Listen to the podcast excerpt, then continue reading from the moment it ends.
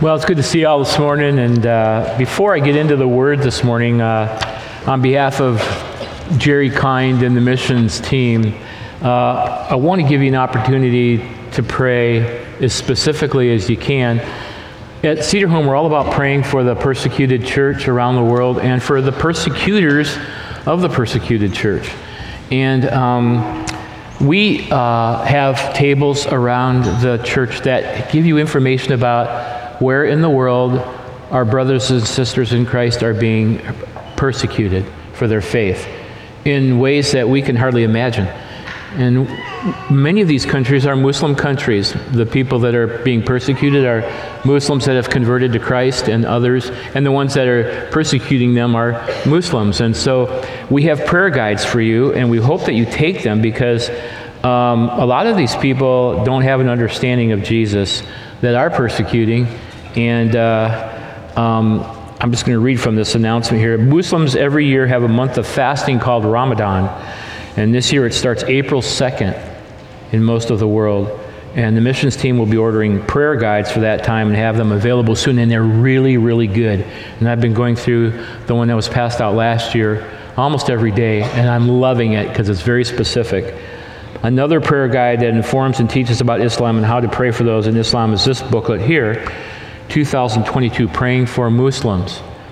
And so this gives a one page a week information and prayer to read in an effort to bring light and truth to those in Islam. So you can pick up this booklet at the booklet rack next to the missions map in the hall or contact Jerry Kind. And the last thing I would say before we get into the word is if you were in one of these hostile or restricted countries and you had been raised in a Muslim culture and you came to faith in Christ, you would want people in the West and all over the world to be praying for you, wouldn't you? And so let's do that. Let's just grab this one and then the other one when it comes in and pray for these uh, brothers and sisters in Christ that are being persecuted. So, as we get into the word this morning, we thank you, Father, for what we're about to hear. And we, as Dylan had prayed, just uh, guide us with your Holy Spirit uh, to understand what you want to say to us individually Everybody that comes in here is different, and yet, oddly enough, we're all the same. And we all need to hear from you. These people, Lord, they don't need to hear from Mitch. They don't need to hear from uh, a human being. They need to hear from the Holy Spirit. And through your word, Lord, I pray you translate what we're going to talk about today in a powerful way to each one of our hearts, however you want to apply it. We love you, Lord. Thank you for bringing us here this morning and for giving us your word to. Uh, to talk to us. And uh, we ask this blessing on our hearts for your glory. In Jesus' name we pray. Amen. Amen. Well, we are uh, going through the book of Hebrews. We are in chapter 11, which is called God's Hall of Faith or Faith's Hall of Fame, where many saints in the past are highlighted for their great faith in God or their faith in a great God. And uh, there are many that we've talked about, but we're, we're, running into a whole bunch right now in Hebrews 11:32. In Hebrews 11:32 says, "And what more shall I say? I do not have time to tell about Gideon, Barak, Samson, Jephthah, David, Samuel, and the prophets." I'm going to read a little bit more that's not on the screen, but it says, who through faith conquered kingdoms, administered justice, gained what was promised, who shut the mouths of lions, quenched the fury of the flames, and escaped the edge of the sword, whose weakness was turned into strength, and who became powerful in battle and routed foreign armies. And so you have this group bunched together, and I don't have the heart to bunch them together in one sermon. Uh, I know there are guys that do that. God bless them, even though they're wrong. And um, uh, I just like to take each guy and, and you know how do you how do you mush all these guys together because they're all so individually powerful uh, when it comes to faith. And we're at Gideon today, and I know many of you have heard the story of Gideon over and over again, but I, I think you can, we can all learn new things. You know how the Word of God is. You read it, and you read it, and you read it. You read the same book, and all of a sudden, new things appear. And I hope that's the case this morning, and some old truths that we need to remember. But Gideon teaches us an important lesson that we're going to that's going to be a thread that winds our way through this message today, and that's this Gideon teaches us how to face overwhelming odds with faith and win. He teaches us how to face overwhelming odds and win. And we are all facing overwhelming odds, or tough odds, or difficult odds of some degree. And Gideon teaches us how to overcome those overwhelming odds with faith and when, okay? And we're talking about whatever area God promises in His Word, specifically to us or through the Holy Spirit. Gideon is our instructor on how to deal with those difficult odds, those impossible, sometimes overwhelming odds.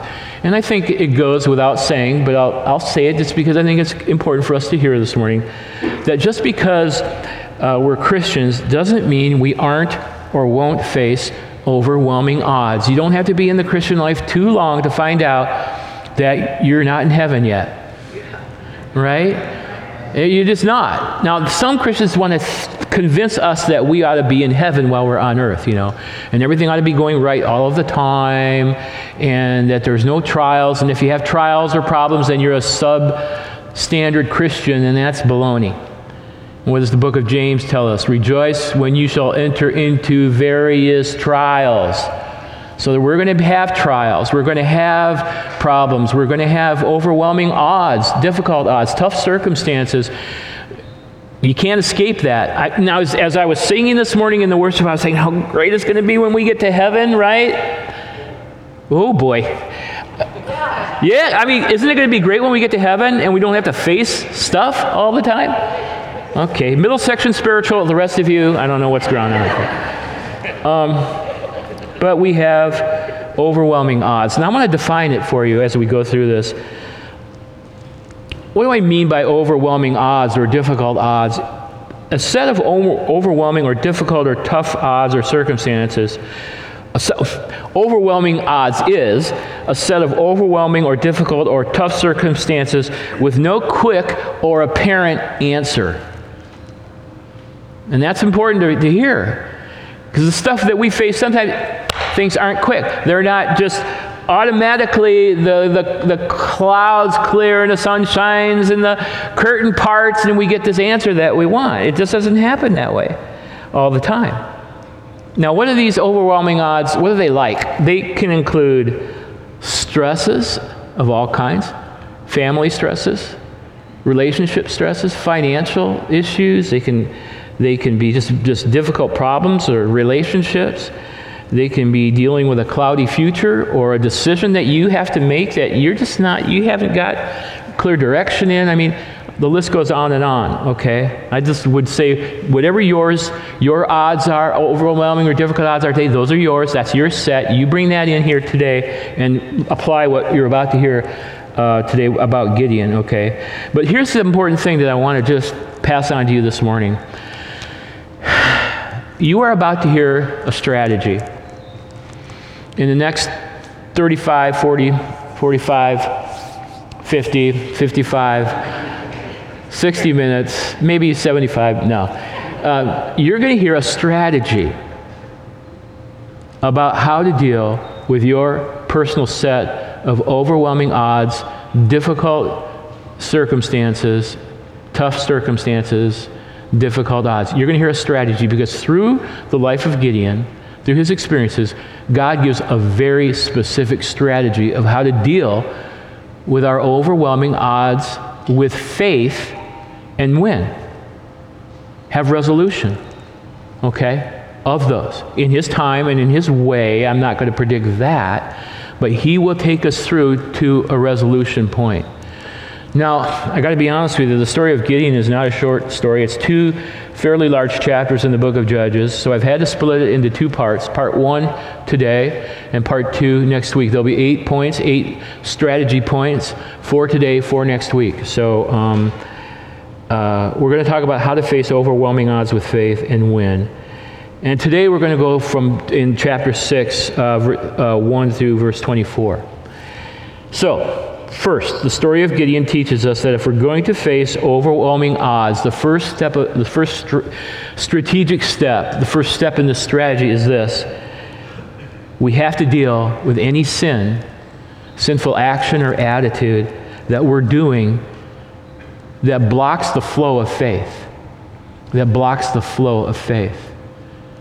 It could be a sinful attitude or action that, that, that God has, has told us it's time now for you to turn from that to me and make resolution of that area in your life. Now, God's kind. He's a kind God, and He's not going to tell us every area in which we need to change. That would be overwhelming, wouldn't it? I mean, it takes a whole lifetime for Him to tell us what we need to change in. And I think if He told us all at once, we'd be completely overwhelmed. But there are certain times that God says to you, okay, Mitch, it's time. It's time for you to deal with that with my help, with, with God's enablement, for me to work deeper in your life. And so I hope that you understand that I'm not saying you have to be sinless or anything like that. Obviously, that's, that's completely unrealistic. But there are things that God is saying that, Mitch, you are blocking my flow of the Holy Spirit, and you can't have faith to believe me so that this situation can be resolved. Now, here, let's go to chapter uh, 6 in Judges here, where we have the story of Gideon. And I'm going to read the first, uh, let's see, how about the first six verses? Again, the Israelites did evil in the eyes of the Lord, and for seven years he gave them into the hands of the Midianites. Because the power of Midian was so oppressive, the Israelites prepared letters, shelters rather, and maybe some letters in the shelters, I don't know. But they prepared shelters for themselves in mountain clefts, caves, and strongholds. Whenever the Israelites planted their crops, the Midianites, Amalekites, and other eastern peoples invaded the country. They camped on the land and ruined the crops uh, all the way to Gaza and did not spare a living thing for Israel, neither sheep nor cattle or donkeys.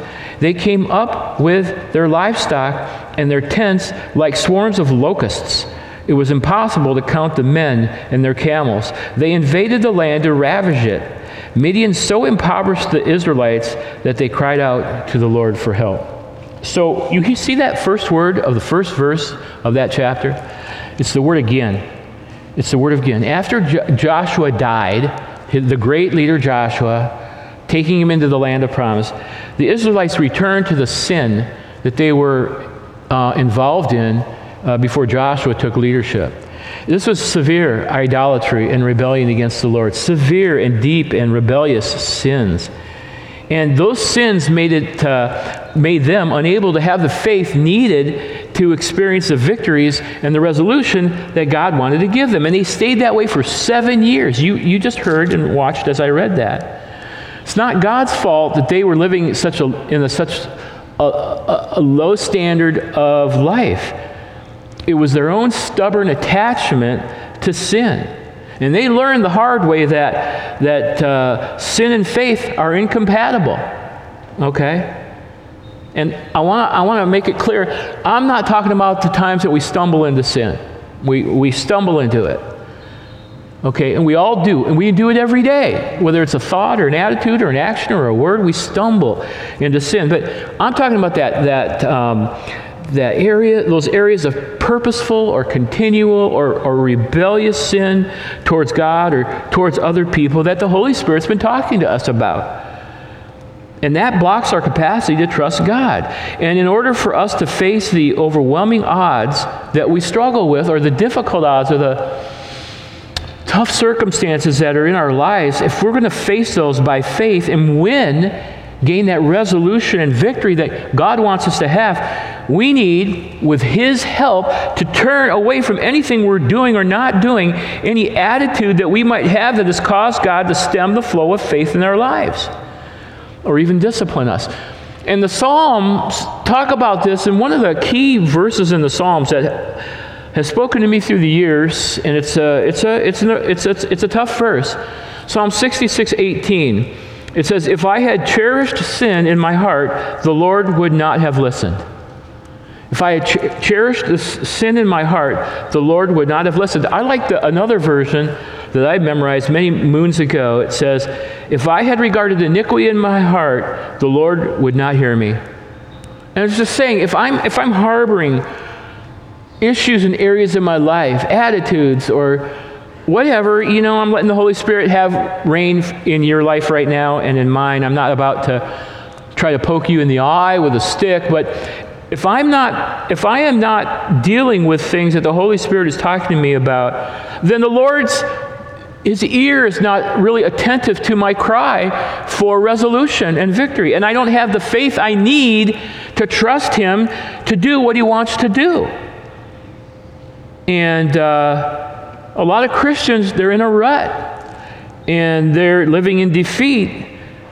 And underneath the odds that they're facing, because they refuse to surrender their stubborn pride or an area of sin in their lives to God. Unfortunate.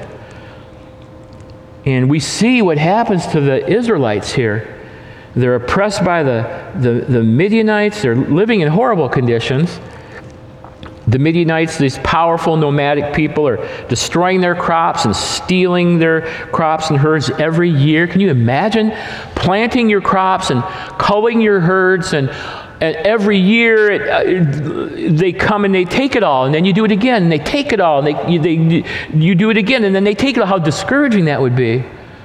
And that's what happens when we harbor uh, unresolved, unrepented for sin and attitudes in our lives that displease God. So, if we're going to face overwhelming odds by faith and when we need to deal with the sins that God is speaking to us about. There's a second uh, thing here in the story of Gideon that teaches us if we're going to face our overwhelming odds by faith and win here. And again, this is a strategy. I'm giving you a strategy, an eight point strategy to deal with your overwhelming odds, tough circumstances, or difficult odds. And just to say this, we all have them. Debbie and I were talking about that. Was it, where are you? Oh, you're over there? You're supposed to be sitting over there. You're not supposed to be over there. Um, we, we were talking about, maybe it was this morning, that they never end. It's just, you know, you th- I think permanent peace and tranquility, when all the, everything's fitting and everything is copacetic, I think that's a fantasy while we're on this side of heaven. Not that we don't have periods of grace and, and experience the Lord in a realer way, but it's just going to continue. If once one's over, it won't be too long before the next one uh, crashes into our life. And I'm not trying to be a party pooper here, but it's just the way it is. And so we're giving a strategy here, a strategy for how to deal with these as they come into our lives over and over again. And the first one is just clear the deck with God's help of what he's speaking to you about now that attitude, that, that, that rebelliousness, that pride, that sin, that sin of omission, where you do something that is not God's will, or the commission, you're not doing what he's, or the other way around, commission, where you're doing something that God's telling us not to do, or omission, you have failed to do what God has been telling you to do. And then we go to the second point, the second strategic point here of how to o- overcome overwhelming odds with faith and win, and that is this we must realize that prayer clears the way for faith to begin. Prayer clears the way for faith to begin. And you've heard this. I don't know what churches you've gone to in the past. I don't know what pastors you've heard preach through the years, but I can guarantee you if they preach the Word of God, they've told you that prayer is important. And if they haven't preached that, then, you know, I'm, I just can't imagine them not if they're Bible teaching preachers. And that's something that God is telling us today. And I want you to look at verse 6 through 8 here in this sixth chapter of, uh, and you're going to see something really, really neat, really cool. Midian, uh, in verse 6, Midian so impoverished the Israelites that they cried out to the Lord for help. And when the Israelites cried to the Lord because of Midian, he sent them a prophet who said, this is what the Lord God of Israel says. Now, what happens here is that uh, they are so beat up that they pray. And isn't that sad that sometimes that's the way it has to be? Not, not with everybody. I'm not, I'm not accusing everybody, but a lot of times we don't uh, pray the way God desires us to pray until we're really, uh, our back is really up against the wall and their backs were up against the wall. Let's hope that we're not like Israel. But God says, I want you to pray. I want you to pray, and I've brought these circumstances into your life, and you need to pray for me to start working. Okay? And if you notice the details of their prayer, they cried out, So it was super. It was uh, it was was not superficial. It was a heartfelt prayer, and not a hurried prayer, but a heartfelt prayer. And I'm not saying you have to pray for two hours, but I also, you know, you don't want to do one of those rabbit's foot prayers, right? Where you, you or drive through the, the drive-through window prayer, or whatever quick prayer. You, I mean, quick prayers happen sometimes, but just a, a, you know, just just a little bit longer. And they cried to the Lord, and they cried for help, and they prayed, and they prayed. Okay, and if we want fresh anointings of faith and direction when we're facing tough, difficult, or impossible or overwhelming odds, God calls us to pray. He wants us to pray. Now, here's the really cool thing here. Look back into this passage if you have your Bible or upstairs on the, on the screen. Note what it says. When, verse 7, when the Israelites cried to the Lord because of Midian, he sent them a prophet who said, this is what the Lord God of Israel says. And I absolutely love that. When I read that, all kinds of alarms came off in my head. You know, when they did something, something happened. When they prayed, God led. You see? And I love the word when in verse 7. When? When they cried to the Lord, he sent them a prophet. When they prayed, the wheels, the gears started turning. It was when they prayed that God started doing something. Okay? Time for an amen? I mean, this is so good. And we just forget the connection. And they cried out and they gave it to him in detail to the Lord for help, probably more than once, maybe more than a dozen, maybe more than a hundred times. I have no idea. But that's when the connect, that's when God stepped into action and started the gears turning. And, uh, and so here's I'm going to say this because I want to be fair. I want to be fair. And I'm not I'm going to talk to you the way I talk to myself here or the way I think I should I would want a preacher to talk to me. Okay? Give just a little extra time to prayer and watch God start working. Just give a little, more than your daily devotion. That's what I'm saying. In other words, let's just say you have X number of minutes during the day that you give to the Lord in the word and prayer. Give Him during another part of the day a little extra time, five, ten, or 15 minutes of whatever of prayer concentrating on the areas that are disturbing you and watch some of the gears start to turn. Okay, let's go to a third one here. Third strategy point here. Discover and, and, and result, res, repent of and deal with whatever sin God is speaking to us about. And then pray the way we see here. And then the third thing here is if we're going to overcome uh, our uh, overwhelming odds by faith, face our overwhelming odds by faith and win, we need to remember the many past acts of God's faithfulness. And you've heard me say this before, but it's just one of those things. We have to remember that when stuff happened in the past, God resolved it, and He'll do it again. And you know what, everybody? That's one of the things we forget almost immediately. Uh, not me, but you guys do, okay? Um, we, again, talking with Debbie about this the other day. And you know what I'm talking about? You, sh- you gave me an answer to prayer. Remember that, what you showed me, right? And it was really a very cool answer to prayer. It was something that God did, and it had to happen from God. And I go, wow, isn't that cool? And she goes, yeah, that's cool. And I said, you know, that's really cool. And she said, you know, it's really cool, Mitch. And uh, it, it, was good. And I just like, great. And then something else rolled into my life, probably within hours or no more than a day from that. And I go, how's God going to fix this one? I pushed the panic button. I'm embarrassed to say. God did something really, really wonderful. And then I got hit with something else. And then I go, what, how's God going to work? We do it. We forget almost immediately all of the times that God's been faithful in the past.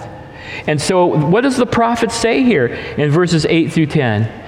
He says, uh, this is what the Lord of God of Israel says I brought you up out of Egypt, out of the land of slavery. I snatched you from the power of Egypt and from the hand of your oppressors. I drove them from before you and gave you their land. I said to you, I am the Lord your God. Do not worship the gods of the Amorites in whose land you live, but you have not listened to me. What did they do? They forgot. They forgot God's pa- past acts of faithfulness. This is the strategy for resolving and, and dealing with overwhelming odds, dealing with sin, praying, and then remembering, remembering every, or as much as we can, that God has been faithful in the past, and He rebukes them for not remembering that. Okay, it's a loving rebuke. But he, re- he rebukes them from forgetting God's past faithfulness. And I'm just saying that's a propensity for, for Christians, okay? Remembering those things. And when we remember them, it just softens the blow of what we're going through now. And it gives us an encouragement that we're not alone and that He will work. But we have to really, really concentrate on His previous acts of faithfulness. I've had people encourage me to journal. Have you ever had, you, you know what journaling is? Does anybody journal here? You do? I don't. I didn't. I, I don't want to. Okay, I really don't want to put the work into it. But I have a friend who's a pastor, and he journals all the time because he says when he journals, then he can go back and remember what God has done, and and, so, and I think it, it, it's probably a good idea. I just don't want to put the time into it, but because to remember, to remember and not forget those wonderful times when God came through for us. That's part of the strategy of dealing with overwhelming odds and difficult odds and, and, and, and, and, and tough circumstances. Well, now let's go to the, the, last one here, where we'll probably spend most of our time. And that is um, the fourth thing, fourth of eight. We'll do five, six, seven, and eight next week of how to face our overwhelming odds and win by faith, and that is this. If we're going to do that, dealing with our sin and praying, remembering our past, and how God has been faithful to us. And then the fourth one is we must trust in the presence of a caring and almighty God. We've got to trust in the presence and in the caring nature of an almighty God, and that He's with us all the time. He's with us all the time. Let's say that together. He's with us all the time. All the time. Okay, let's look at these last few verses in uh, chapter 6 that we'll cover today, verse 11 through 24.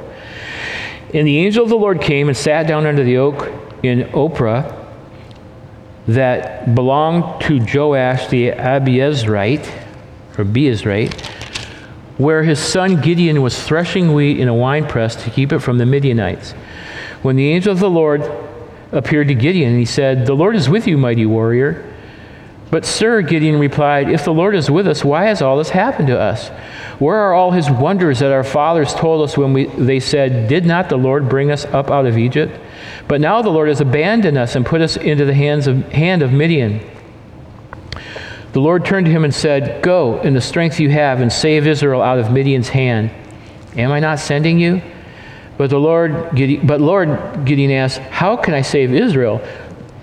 My clan is the weakest in Manasseh, and I am the least in my family. The Lord answers, I will be with you, and you will strike down all the Midianites together. And Gideon replied, If now I have found favor in your eyes, give me a sign that it is really you talking to me. Please do not go away until I come back and bring my offering and set it before you. And the Lord said, I will wait until you return. Gideon went in, prepared a young goat, and from an ephah of flour he made bread without yeast. Putting the meat in the basket and its, and its broth in a pot, he brought them out and offered them to him under the oak. And the angel of the Lord said to him, Take the meat and the unleavened bread and place them on this rock and pour out the broth. And Gideon did so. And with the tip of the staff that was in his hand, the angel of the Lord touched the meat and the unleavened bread. Fire flared from the rock, consuming the meat and the bread. And the angel of the Lord disappeared. And when Gideon realized that it was the angel of the Lord, he, he exclaimed, Ah, sovereign Lord, I have seen the angel of the Lord face to face. But the Lord said to him, Peace, do not be afraid, you're not going to die. And so Gideon built an altar to the Lord there and called it, The Lord is Peace. To this day it stands in Ophrah of the Abiezrites.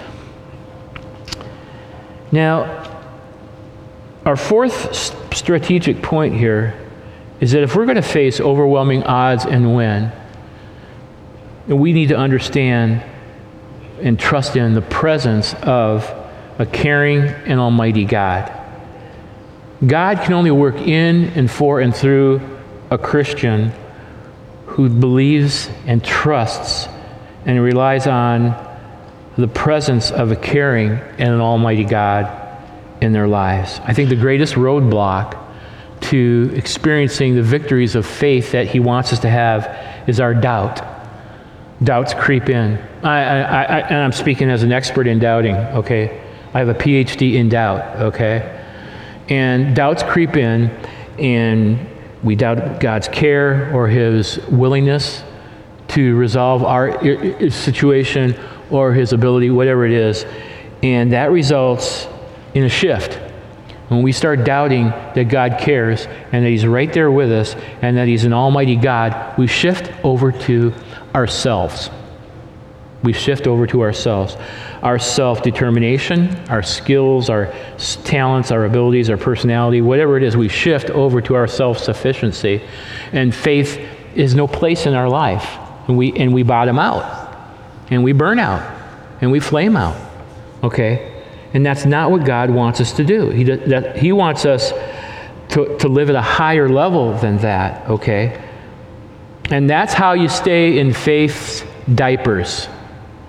If you and I want to stay at faith's diapers, we'll forget, we'll doubt that God is almighty, that He cares, and He's right there with us. Know what it says here about the presence and sufficiency of the Lord with Gideon and how it helps him face these overwhelming odds. In verse 11, it says, The angel of the Lord came to Gideon now, most theologians would call that what I have mentioned before in the Old Testament as a Christophany or a pre um, incarnated visit from the Lord Jesus. Okay, this is not some wacko idea, but that it was Christ and he was the Lord and he appears to Gideon. And what's Gideon doing? Okay, he's, he's threshing wheat in a wine press. You know, we passed by that really quick. Oh, yeah, okay, he was threshing wheat in a wine press. But you know what a wine press was made for? Wine. Very good. A wine press was a, like a, a, a, large rock that was hewn out from the ground down. And it had a spigot on it, and you'd crush grapes in the, wine, in the wine press, and it would run out the spigot, and you'd, you'd, you'd make wine. It was not made for threshing wheat.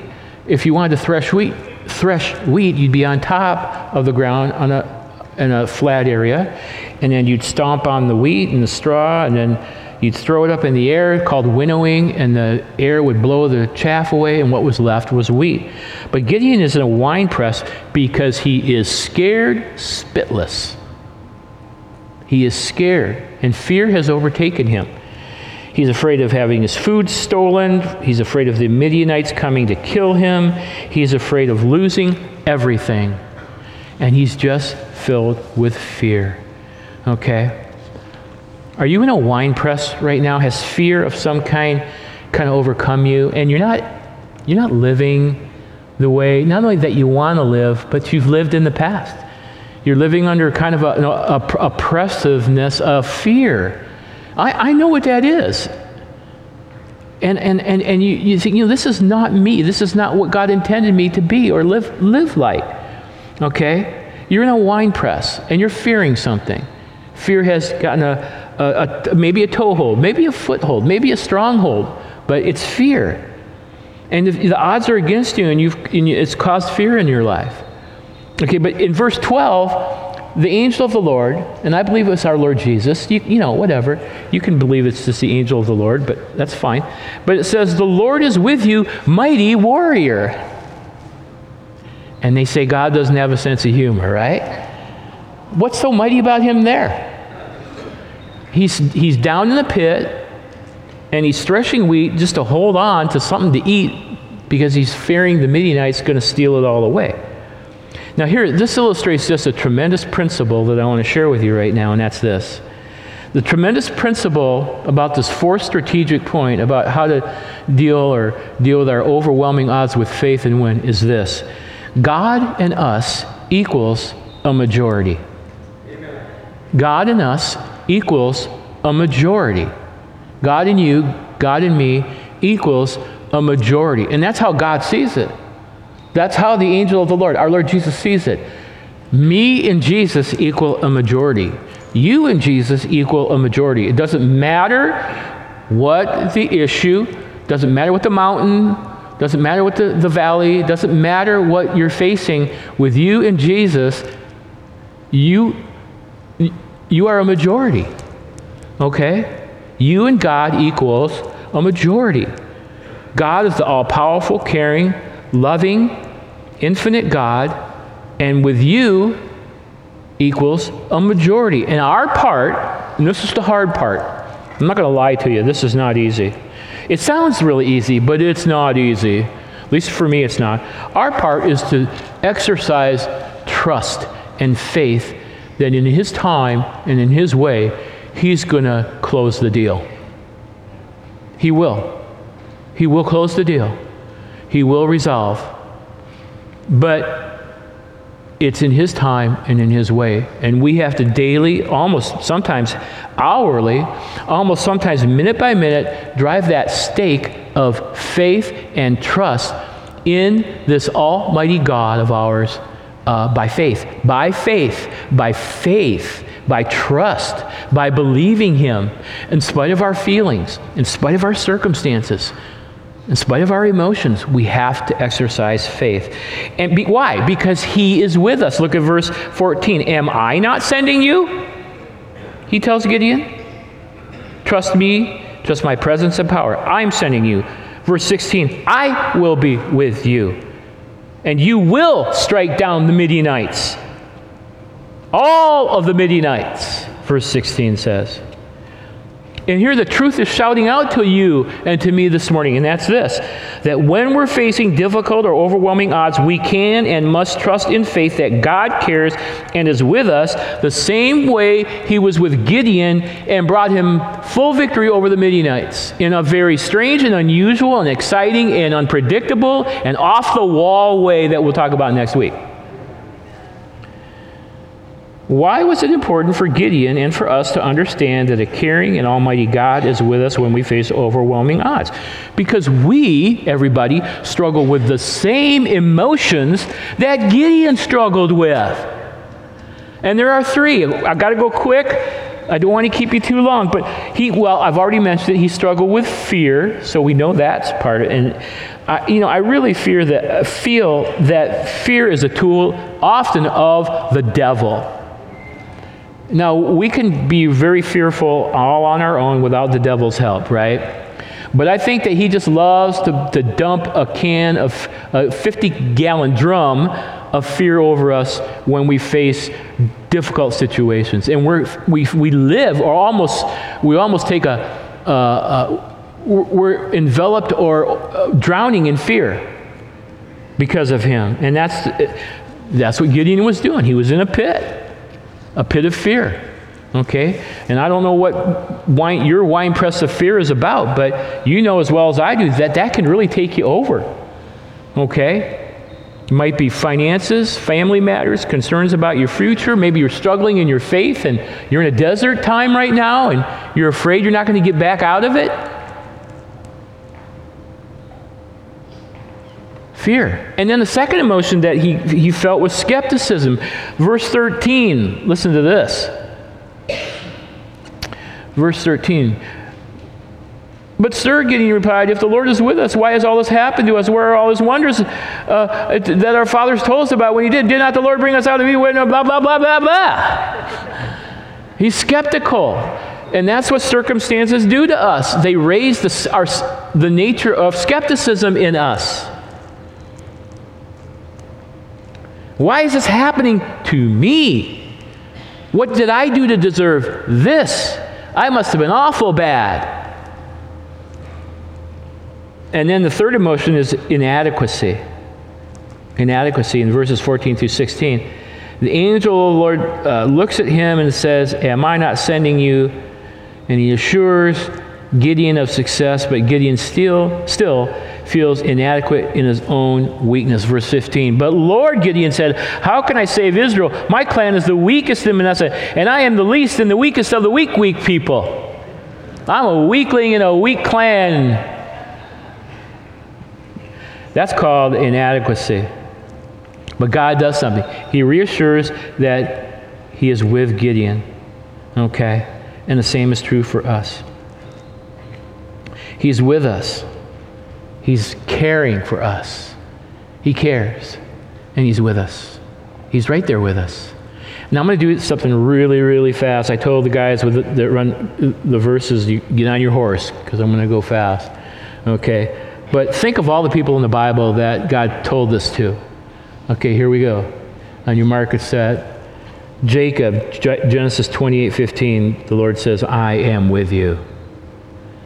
I'm not even going to read all of these uh, verse, all of the verses, but I am with you. I will not leave you. Joseph, 30, Genesis 39 21, the Lord was with him in his prison, whatever our prison is. Moses, Exodus 3 and Deuteronomy 31, and God said, I will be with you. And in verse or Deuteronomy 31 6, for the Lord your God is with you. He will never leave you or forsake you. Joshua 1 9, for the Lord God will be with you wherever you go. Solomon, David said to him when he was facing a huge building project, for the Lord God, my God, is with you. Psalmist 46 1, God is our refuge. And is, are, is he keeping up? Oh, way to go. Psalm 46 1, God is our refuge and strength and ever present help in trouble. Okay? And if we're not feeling that God is there, that, that's, He's still there. Almighty, all creator, infinite, limitless in power and love and caring. He's right there, here, now with us, you, in your situation. Uh, where was I? Oh, my favorite, really, of them all Isaiah 41:10. So do not fear, I am with you. Do not be dismayed, for I am your God. I will strengthen you, I will help you. I will uphold you with my righteous right hand. Do not fear, I am with you. Do not be dismayed, for I am your God. I will strengthen you, help you, and I will uphold you with my righteous right hand. Now, I did that to show you I've looked at so many times that I know it by heart. I didn't go, I'm going to do some memory work today. No, I've gone there so many times that I just love it. Don't fear, I am with you. I am is with us. The disciples, Jesus said, Surely I'm with you always to the very end of the age. And through the disciples, right to us. Paul in Acts 18, 9 and 10, Jesus says, For I am with you, verse 10. And then Hebrews 13, 5 and 6, which we'll get to, um, well, whenever we get to Hebrews 13, uh, a couple years. Um, no. Um, Probably a month or two. Probably a month or two. Uh, Hebrews 13, 5 and 6. Never will I leave you. Never will I forsake you. Never. Never. I'm never going to leave you. I'm, I do not care what your difficult, stressful, tough odds are. God says, I'll never leave you and I'll forsake you. And here's Gideon. You got to love Gideon. You just have to because then he asks, uh, just to be sure that God is with him if all that's not enough, right? Eh, eh, he says, I want a sign. I need a sign, God. And you know, you know what's fun about this? God doesn't rebuke him for that. You can ask for signs. We'll talk about the fleece next week, but the reason Jesus really rebuked the, the religious leaders in the New Testament for asking for a sign is that they were just doing that to try to um, confirm a faith that they never intended to have. The difference here is that Gideon asked for a sign because he wanted to believe. And so he asked for a sign, and God says, No problem, I'm good at that. That's my, interpret- that's my uh, translation. And so Gideon lays a sacrifice upon a rock in verse 19 and 20, and the Lord promptly consumes that by fire. Now, I want you to notice one thing, and then we'll wrap the whole thing up this morning. And that's this Did you notice how the fire consumed the sacrifice? Maybe you never noticed this before. It wasn't consuming it with fire on the rock. How did the fire consume the sacrifice? Anybody notice? From the rock. Not on the rock, but from the rock. What did God do? He took an inanimate object and he made fire come out of it and consume the sacrifice. He just didn't like like here's my, my hands are rock, and he go no, he took an inanimate object that fire does not come out of and went. And you know what that, that tells us? It proves God's awesome power to create something out of nothing. Or take some take nothing or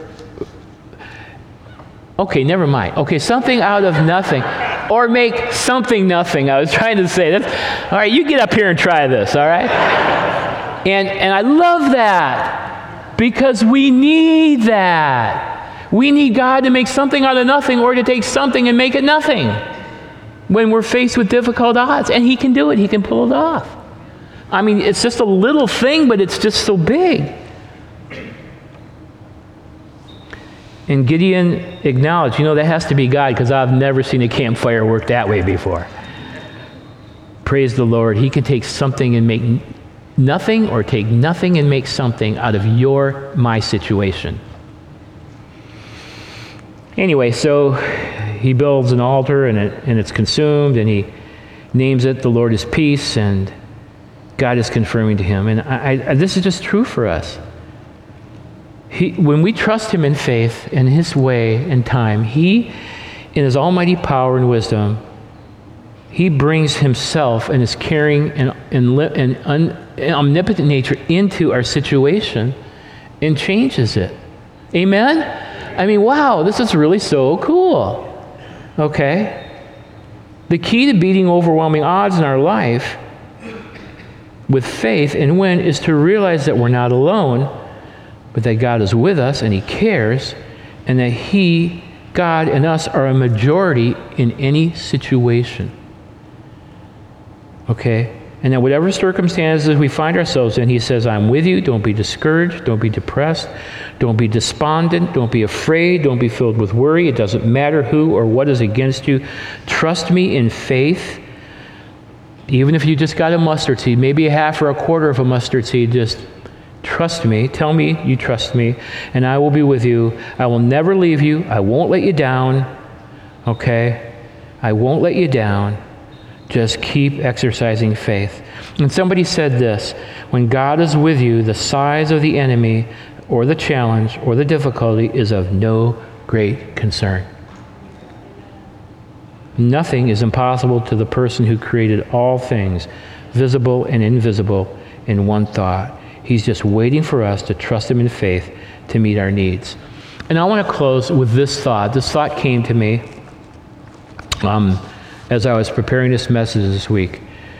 And I don't know if you this or not, but I did. And I want to share it with you that did you notice how patient God was with Gideon through all of this? Did you notice how God was patient?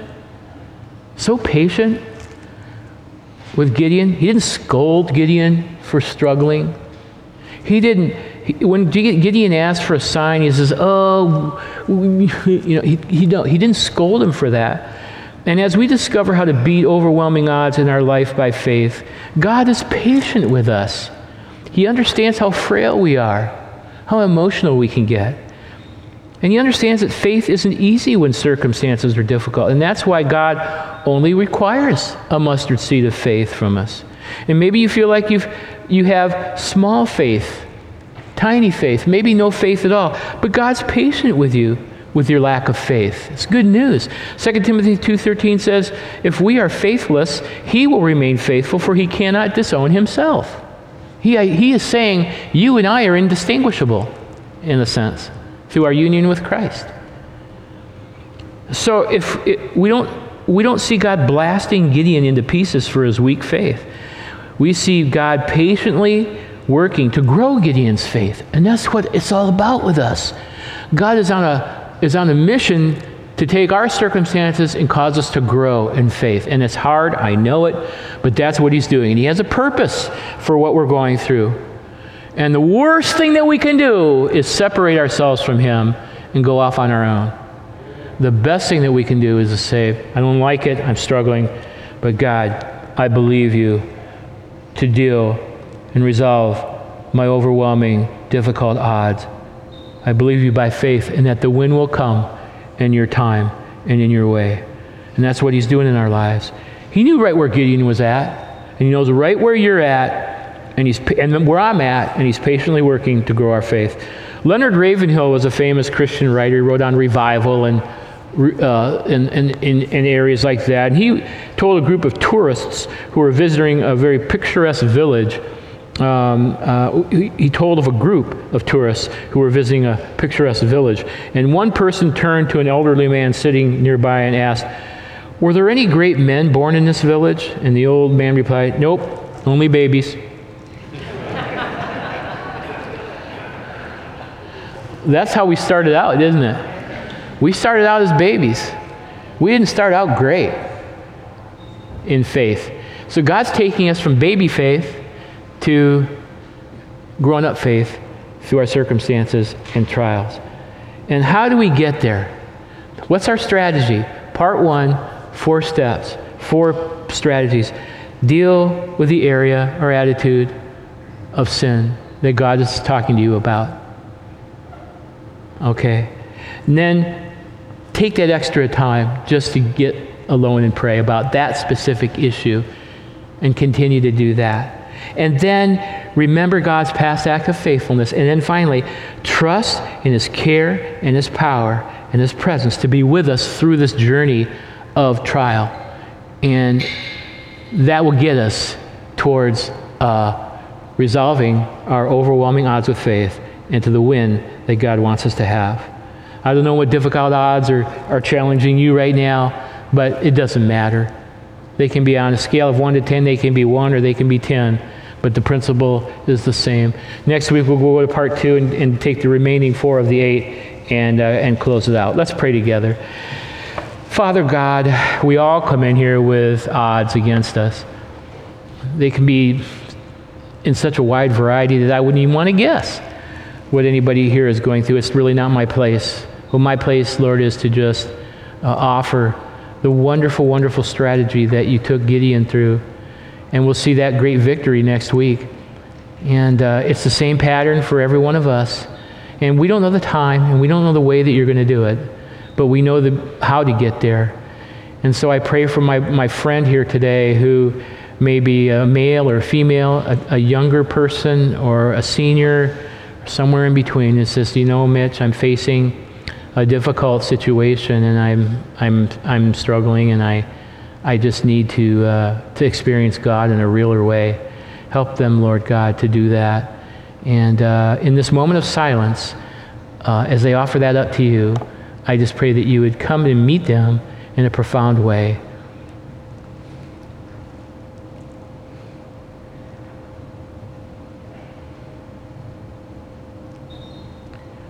And we pray these things in Jesus' name. Amen. Amen. God bless you. Have a sunny, wonderful day today. Greet someone you don't know before you get out of church today, okay? God bless you as you go.